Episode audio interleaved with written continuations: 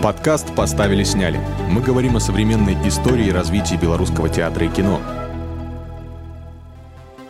Это была такая волна шестидесятничества. В советском кино было столько практик цензурных. Этот фильм существует в двух названиях.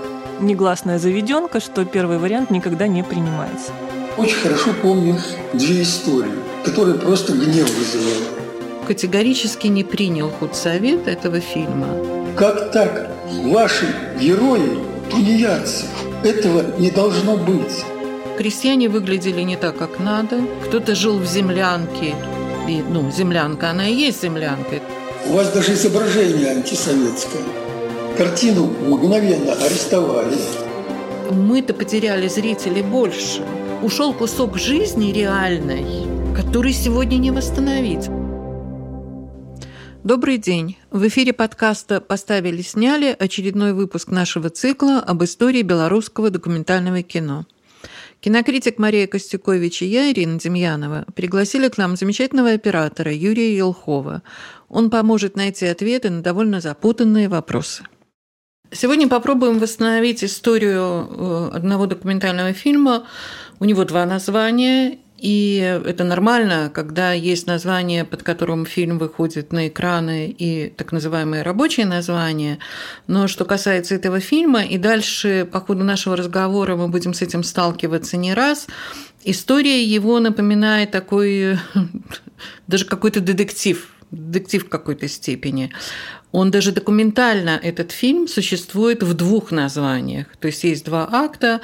Один фильм называется «Хлеб на кленовых листьях», а второй фильм называется «В первых строках письма». Начиналось все в семьдесят первом году, даже в семидесятом точнее, когда приехал на киностудию «Беларусьфильм» в документальное объединение «Летопись» режиссер Владислав Ефремов. Это вообще была такая ситуация, когда очень многие режиссеры переезжали со студии на студию. Я однажды спросила у одного режиссера, говорю, а с чем это было связано? Он говорит, ты знаешь, это была такая, э, такая волна шестидесятничества. Все жили, как Геннадий Шпаликов, свободно, как бы в каком-то таком абсолютно свободном творческом полете. Сегодня он работает с одним, завтра с другим, на одной студии, на другой. И в шестидесятые годы на нашей студии, вот в документальном объединении, действительно работали очень интересные режиссеры, которые потом не задержались по разным причинам, но работал Никита Хубов. Приехал очень талантливый оператор Петр Мостовой. Работал Владимир Скитович, которого вообще не помнит сегодня никто, а все говорят о том, что это был очень и очень яркий режиссер. Спустя несколько лет он уехал и всю оставшуюся жизнь проработал в Москве на такой самой официозной студии документальных фильмов в Москве. Говорят, что редактор студии «Летопись» пригласила талантливого режиссера Владислава Ефремова поработать на «Летописи». За ним уже был шлейф некоторого успеха. Его фильмы студенческие показывались на фестивалях и даже побеждали. Был фильм «Два дня в мае», который он снимал на Куйбышевской студии и который был отмечен на такой вполне серьезном фестивале. И все эти фильмы, которые были в его творческом багаже, они все касались деревни. Это была жизнь вот, деревни того времени. Приблизительно в одно и то же время на студию по распределению из ВГИКа приехал Юрий Елхов, который потом проявил себя чрезвычайно ярко, работал в основном в игровом кино. «Красная шапка», «Буратино» – все мы видим его глазами. Он работал с Валерием Рубинчиком на таком очень интересном с изобразительной точки зрения фильме «Отступник», который даже вот в биографии Рубинчика стоит на особом месте. Ну и вообще снято было им довольно много фильмов. Но вот не все складывалось с самого начала. Скажу, что мы накануне встретились с Юрием Елховым, поговорили с ним и о его первых шагах, и об этом фильме «Хлеб на кленовых листьях». И вот сейчас давайте послушаем, как он сам рассказывает о своих первых шагах на «Беларусьфильме». Я оператор игрового кино. Снял свой диплом игровую картину. И к Владику попал случайно. Я приехал на студию, работы не было, и в это время приезжает Ефремов. Ну, мы с ним познакомились, он будет снимать картину полнометражную. Я говорю, ой, наверное, очень много времени, я потеряю много времени. Ну ничего, мы ее быстро снимем. Картину снимали, мы объездили всю Белоруссию. Итак, они снимали, они, съемочная группа Ефремова снимала деревню в Белоруссии, но, возвращаясь немножко назад, надо отметить, что этот фильм – это был пример такого очень серьезного авторского отношения к работе. Авторского, я имею в виду автора сценария.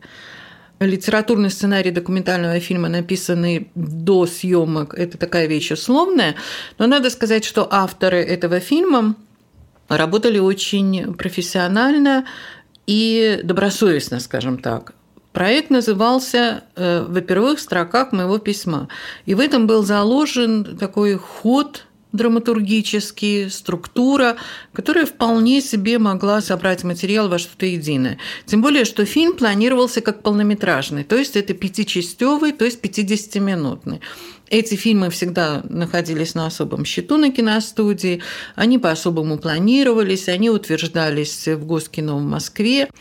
Так вот, авторы этого фильма Самсон Поляков и Иван Белоус. Надо сказать, что Самсон Поляков – профессиональный сценарист. Он работал в основном в игровом кино, работал редактором на киностудии, и Иван Белоус работал редактором на киностудии. Они сначала написали заявку на этот сценарий, потом они написали либретто очень подробное, потом они написали первый вариант сценарного плана, расписывали до тонкости какие-то очень такие серьезные исследуемые ими на тот момент вещи. Ирина Николаевна, я предлагаю вот сейчас для тех наших слушателей, которые э, не в курсе того, что такое производственный процесс в кино, просто рассказать, через какие стадии подробно проходил фильм от начала до конца. Потому что там действительно реально такой огромный процесс, который еще нужно прожить. Когда сначала подавалась заявка, потом она обсуждалась на редколлегии, да. Потом приносился сценарий, первый вариант, он сразу отклонялся, потому что, ну, была такая негласная заведенка, что первый вариант никогда не принимается, и автор идет его переделывать. В игровом кино это могло длиться бесконечно, там по шесть-семь раз нет, переписать нет, нет. сценарий было, в принципе, не, не то чтобы какой-то уникальный случай. Нет, допустим. Это вот тут как раз ты ошибаешься. Да. Ты ошибаешься. Так. Значит, вернемся в документальное кино. Да, да, заявка, да, она обсуждалась на редсовете. Да, после этого та же заявка, может быть, расширенная заявка, выносилась на художественный совет, вставлялась в тематический план при условии, если она одобрялась художественным советом. Тематический план утверждался сначала студией, а потом Госкино. БССР, БССР, и потом Госкино СССР. А потом Госкино СССР. И потом спускался назад. Да, потом спускался назад и реализовывался. Что касается игрового кино, то это такое заблуждение, что можно было писать до бесконечности. При заключении договора со студией автор получал двадцать пять процентов. Скажу, что в игровом кино это вообще была очень приличная сумма. Следующие двадцать пять процентов он получал, когда сценарий принимался. Так вот, считалось, что если автор не выполнил, значит, неудачно написал третий вариант, то с ним расторгается договор, и более того, если таких случаев происходит два в его биографии, то студия с этим автором уже никогда договор не заключает. Жестоко и рационально. Ну... Да. Хорошо. А сценарий утверждался наконец, и что с ним происходило дальше? Утверждался сценарий, да. Потом режиссер писал режиссерский сценарий. Вот что касается фильма «Хлеб на кленовых листьях» или «Во первых строках письма», под каким названием он на том этапе еще существовал, то Владик Ефремов обладал очень хорошим стилем, он чувствовал язык, он хорошо говорил по-русски, он образно говорил, и он написал очень хороший режиссерский сценарий, который просто удовольствие читать. И вообще не все, но были режиссеры, которые писали замечательно, которые чувствовали слово. Вот Ефремов был из таких.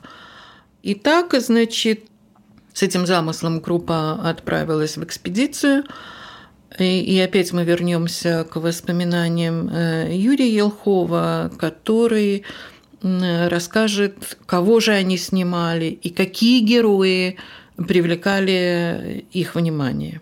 Значит, я сейчас не помню всех персонажей, но очень хорошо помню две истории, которые просто гнев вызывали. Значит, первая история – это погорельцы, которые, значит, судьба такая, что сожгли деревню, и мужчина, он тогда еще был молодой мужчина, выбрался из горящих трупов, дымящихся трупов, отполз за околицу, ожигали их в церкви. То есть всех собирали в церкви, если в хатыне в сарае, то тут в церкви. Выполз из дымящихся трупов и скрылся где-то там в кустах, а вокруг немцы стреляли, собаки, но ему удалось вот таким образом.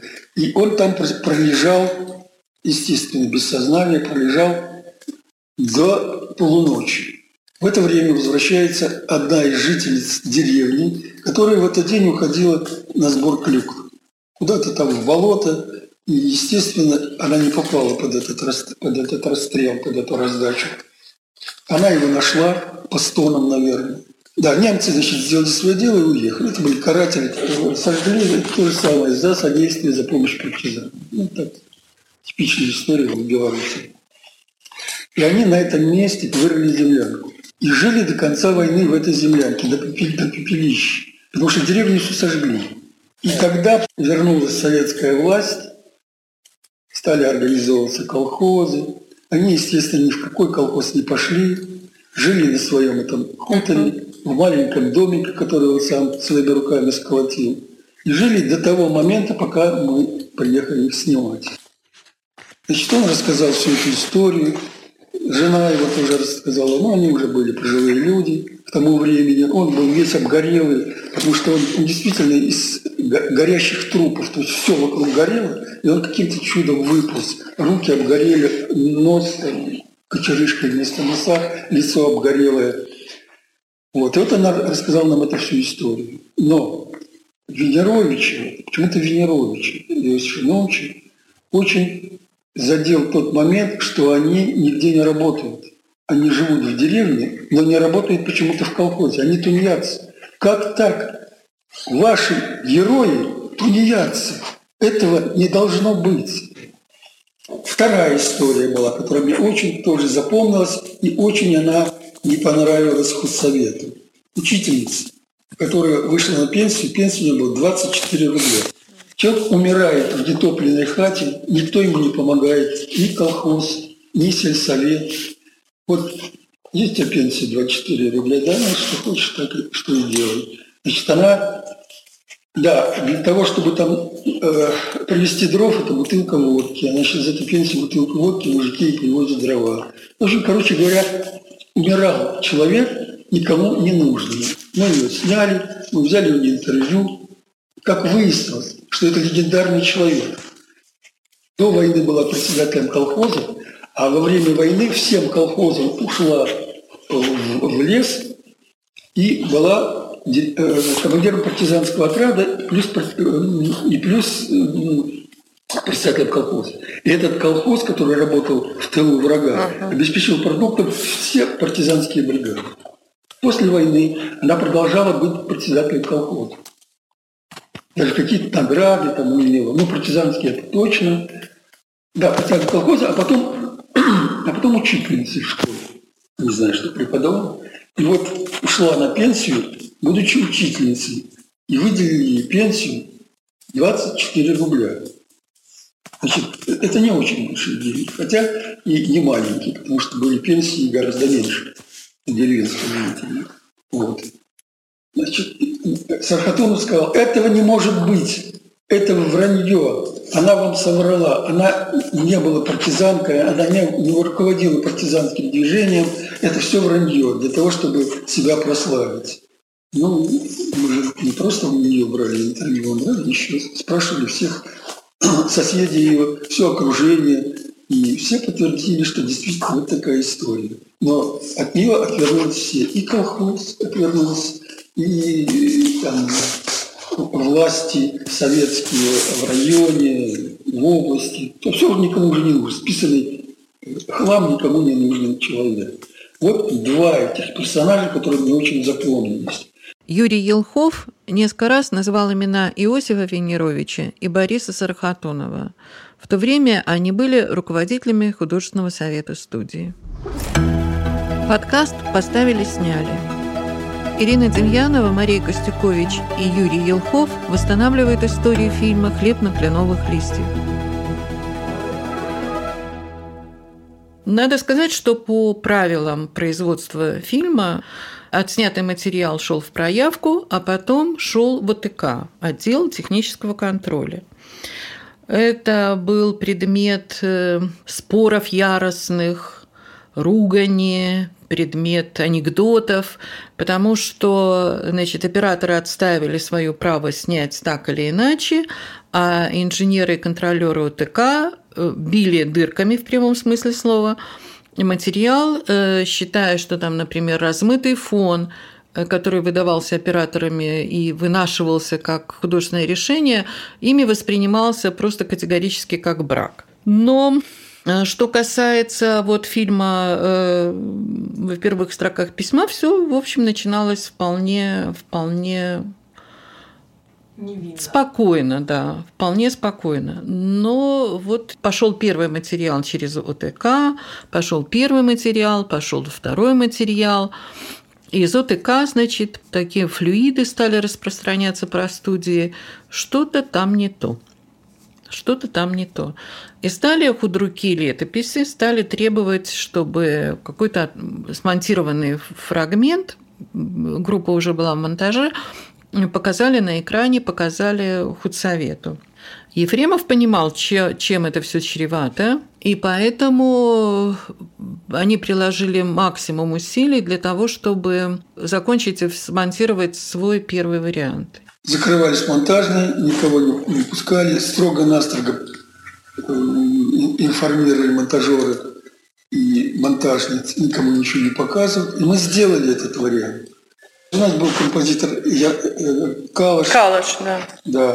И он принимал участие в монтаже, и каждый день приходил в монтажную, жил в гостинице. Мы сделали этот вариант. И Вадик действительно никому его не показывал. И уже первый смонтированный вариант, ну, как бы вживую смонтированный, это первое, первое, как бы, первый вариант монтажа. А они показали, показали на экране худсовету, и вот тут... Настороженность уже была у худсовета, потому что когда мы снимали материал, то какой-то материал они, они просматривали. И настороженность была в том, что мы снимаем какое-то криминальное кино. Значит, герои у нас не такие, как должны быть на экране. Значит, если тракторист должен быть в белой рубашке, а доярка должна быть в парадном платье, то у нас доярка и тракторист были фуфайки. То есть в той одежде, в которой они работали. И вот эта настороженность, а особенно у Иосифа Наумовича, который... Ну, то есть он не мог допустить, чтобы вот такие проколы были на экране.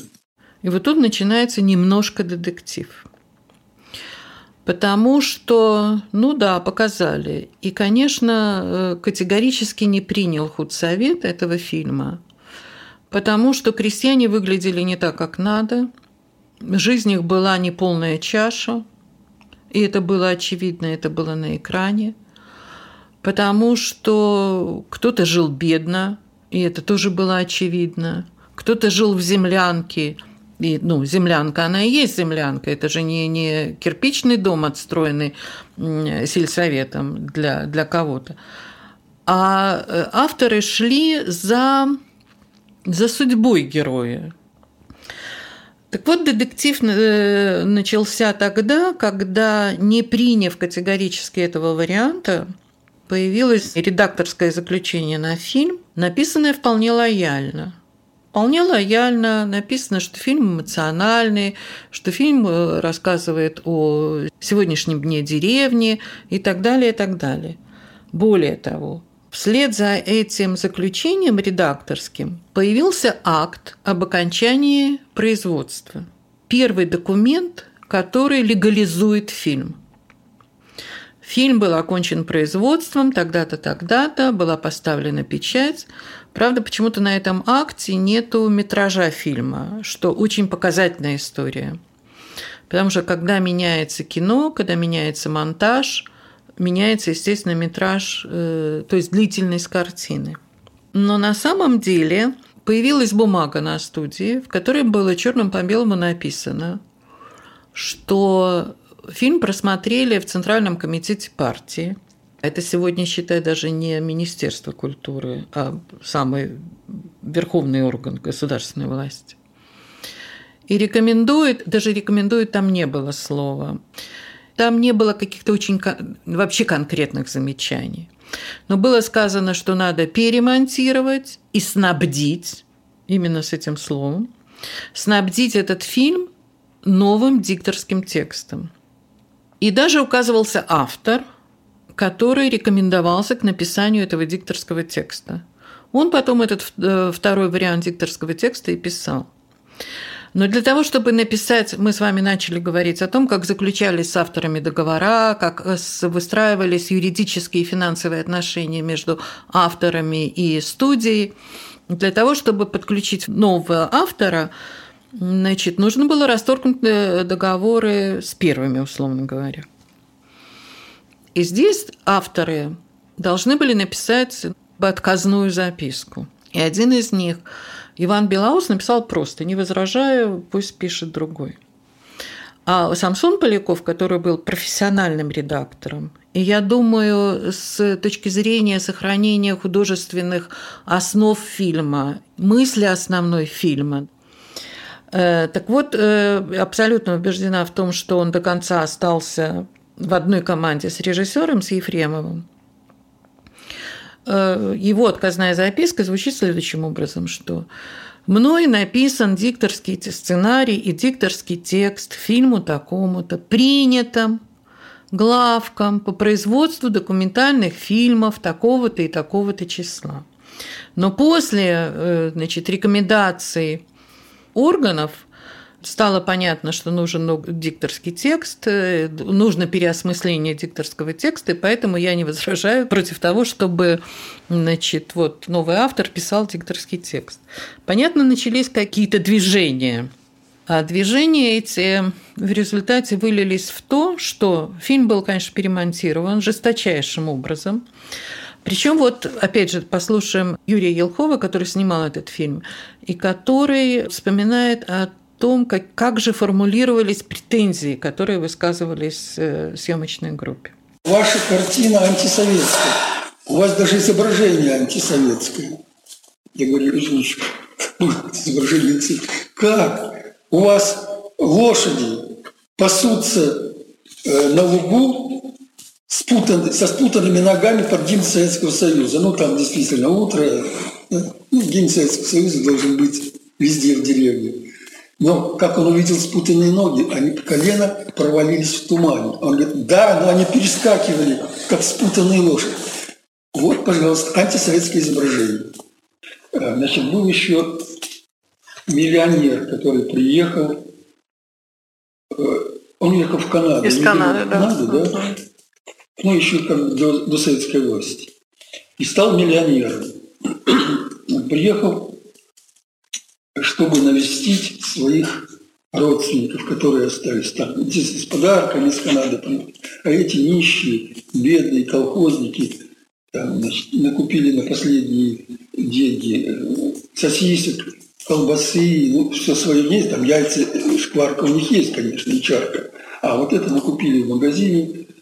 И он смотрел на все это. Ему так было горько. И он обливался слезами. Он уезжал из деревни, была, наверное, совсем другая жизнь до революции, белорусской деревни. Когда он на все это смотрел, у него текли горькие слезы. И мы это снимали, и он об этом говорил. И нам говорит: как так, вы какого-то капиталиста привезли, делаете его героем, героем советского фильма. Картину мгновенно арестовали после того, ну как арестовали, то есть спрятали ее в сейф, никому не показывали. Владика тут же отправили в Москву, я остался на студии. И вот эти, эта команда Сарахатунов и Венерович, они переделывали картину. Причем переделывали, потому что ну, она стояла в плане студии, надо было как-то да, выкручиваться. Да. Конечно, они все эти острые моменты убрали, всех героев исполонили, и судьбы их стали неизвестны для зрителя. И в результате получилась такая аморфная картина ни о чем. Да, во всей этой истории с Владиславом Ефремовым больше всего впечатляет невписываемость всех вот этих событий в наше представление о том, как функционирует советское кино и как в нем автор, в принципе, способен или не способен защитить вообще свое произведение. Потому что у нас в головах есть такое очень телевизионное клише про то, что вот есть автор и есть чиновник, который его цензурирует. Да? Буквально отношения Пушкина с Николаем вторым. Вот, вот, вот это тот, тот сценарий, по которому воспринимает у нас отношения государства и искусства. А на самом деле мы вдруг понимаем, что, господи, все намного сложнее. И в советском кино было столько практик цензурных, у которых были совсем другие отношения, чем вот просто цензор сказал вырезать, и приходится либо вырезать, либо идти вешаться. Что был худсовет. Совершенно потрясающая практика, которая в пятьдесят пятом году появилась на Беларусьфильме с совершенно благими намерениями. Чтобы, скажем так, коллеги подсказали автору, как улучшить произведение. Но со временем, и уже к началу семидесятых, эта практика выродилась просто в ритуал проверки лояльности, когда собирались люди, и они высказывали совершенно противоположные точки зрения на фильм. И каждая из этих точек, она должна была а, автором быть принята к сведению. А, и в этом не было ничего, кроме, собственно, проверки лояльности. Ты просто должен быть лоялен к людям и к их высказываемым мнениям, совершенно противоположным. И когда читаешь протоколы худсоветов, постоянно наталкиваешься на реплики авторов про то, что «я не понимаю, что мне делать-то? Вот вы говорите одно, а вы совершенно противоположное. Кого мне слушать? Ну, что мне делать? А делать ничего не нужно. Делать нужно просто соглашаться и быть лояльным». К этому свелся вот этот вот позитивный смысл худсовета. И удивительно наблюдать, как люди, которые вроде должны обладать цеховой солидарностью, они с удовольствием играют вот в эти опасные игры. Они становятся в позицию, когда они имеют власть и могут пропустить либо не пропустить э, произведение, какое-то высказывание. И эта власть, она начинает человеком руководить, и принимаются неожиданные решения. И это намного более сложное отношение, чем просто Госкино зарубило сценарий и заставило режиссера там что-то перемонтировать. Сюда включаются еще очень-очень многие отношения. И в них у автора совершенно не остается инструментов для того, чтобы защитить свое произведение. Включается простая человеческая зависть, включается конкуренция, включаются вообще какие-то необъяснимые смыслы, которых вот в межличностных отношениях не существует, а вот здесь они проявляются. И картина становится гораздо сложнее. Вот помимо просто Госкино и автора появляется еще много-много отношений. Это война, в которой идет постоянная перестрелка неопределенных сторон, и их больше, чем две. И какую цену за эти странные перестрелки платило наше кино, это вот разрушенные судьбы людей. Владислав Ефремов ушел из кино, Юрий Елхов получил такой статус неприкасаемого и потом, ну, скажем так, брался за фильмы, за которые он, может быть, и не стал бы снимать, если бы ну, ему давали работу. Да? Ему просто не давали работу, его оттесняли от съемок. Но он об, этом, он об этом говорит. Да, да, он да. об этом говорит. Ничего материала не сохранил. Значит, в то время, ну, ты знаешь, не только документальное игровое кино, все, что было э, забраковано симой с дырками, да, и все, что было забраковано э, худсоветом, все это списывалось и отвозили материал на смыв.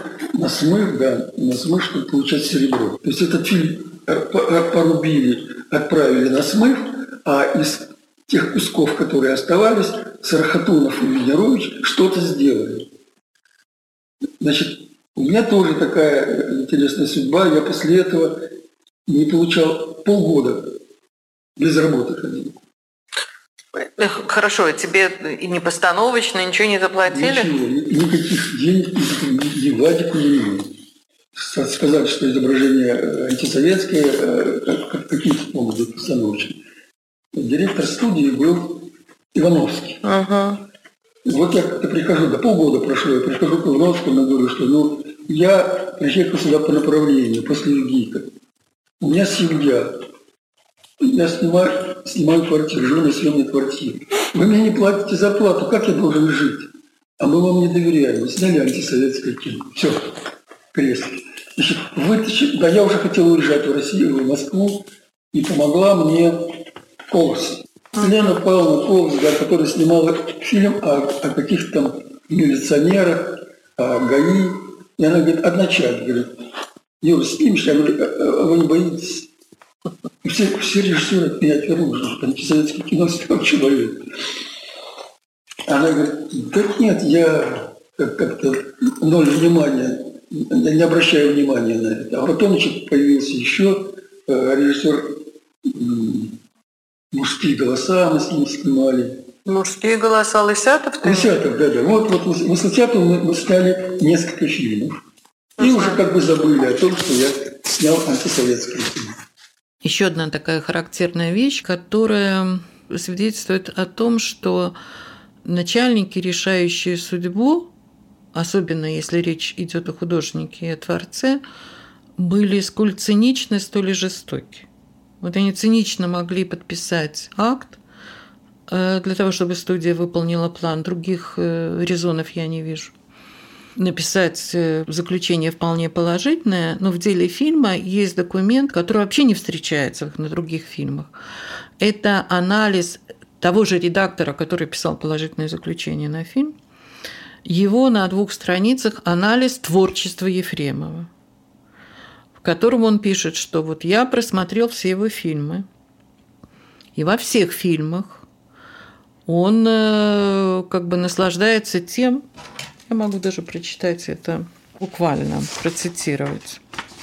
Во всех трех фильмах режиссера безудержно влечет все отрицательное. И позиция Ефремова в этих ситуациях очевидна, двоеточие. Он смакует негативное, пытаясь выпятить его как характерное для нашей советской действительности. Несмотря на неоднократные предупреждения со стороны руководства, Ефремов поныне остается при своем мнении, двоеточие. Он показывает жизнь людей такой, какой она ему представляется повседневно. повседневно. Идейная позиция автора, которая пронизывает все его творчество, крайне вредна и ущербна. Вот на расстоянии в несколько дней существует два таких документа. Положительный отзыв на фильм, а потом вот такое заключение по поводу всего творчества. Так вот, сегодня это восстановить уже трудно, потому что нет Ефремова, он умер несколько лет назад, непонятно, где эта первая копия, есть она или нет. Этот фильм обладал абсолютным комплексом художественных достоинств и правды. И да, прервалась творческая на какое-то время, слава богу, не навсегда прервалась творческая судьба Ефремова, Елхов трудно пробивался.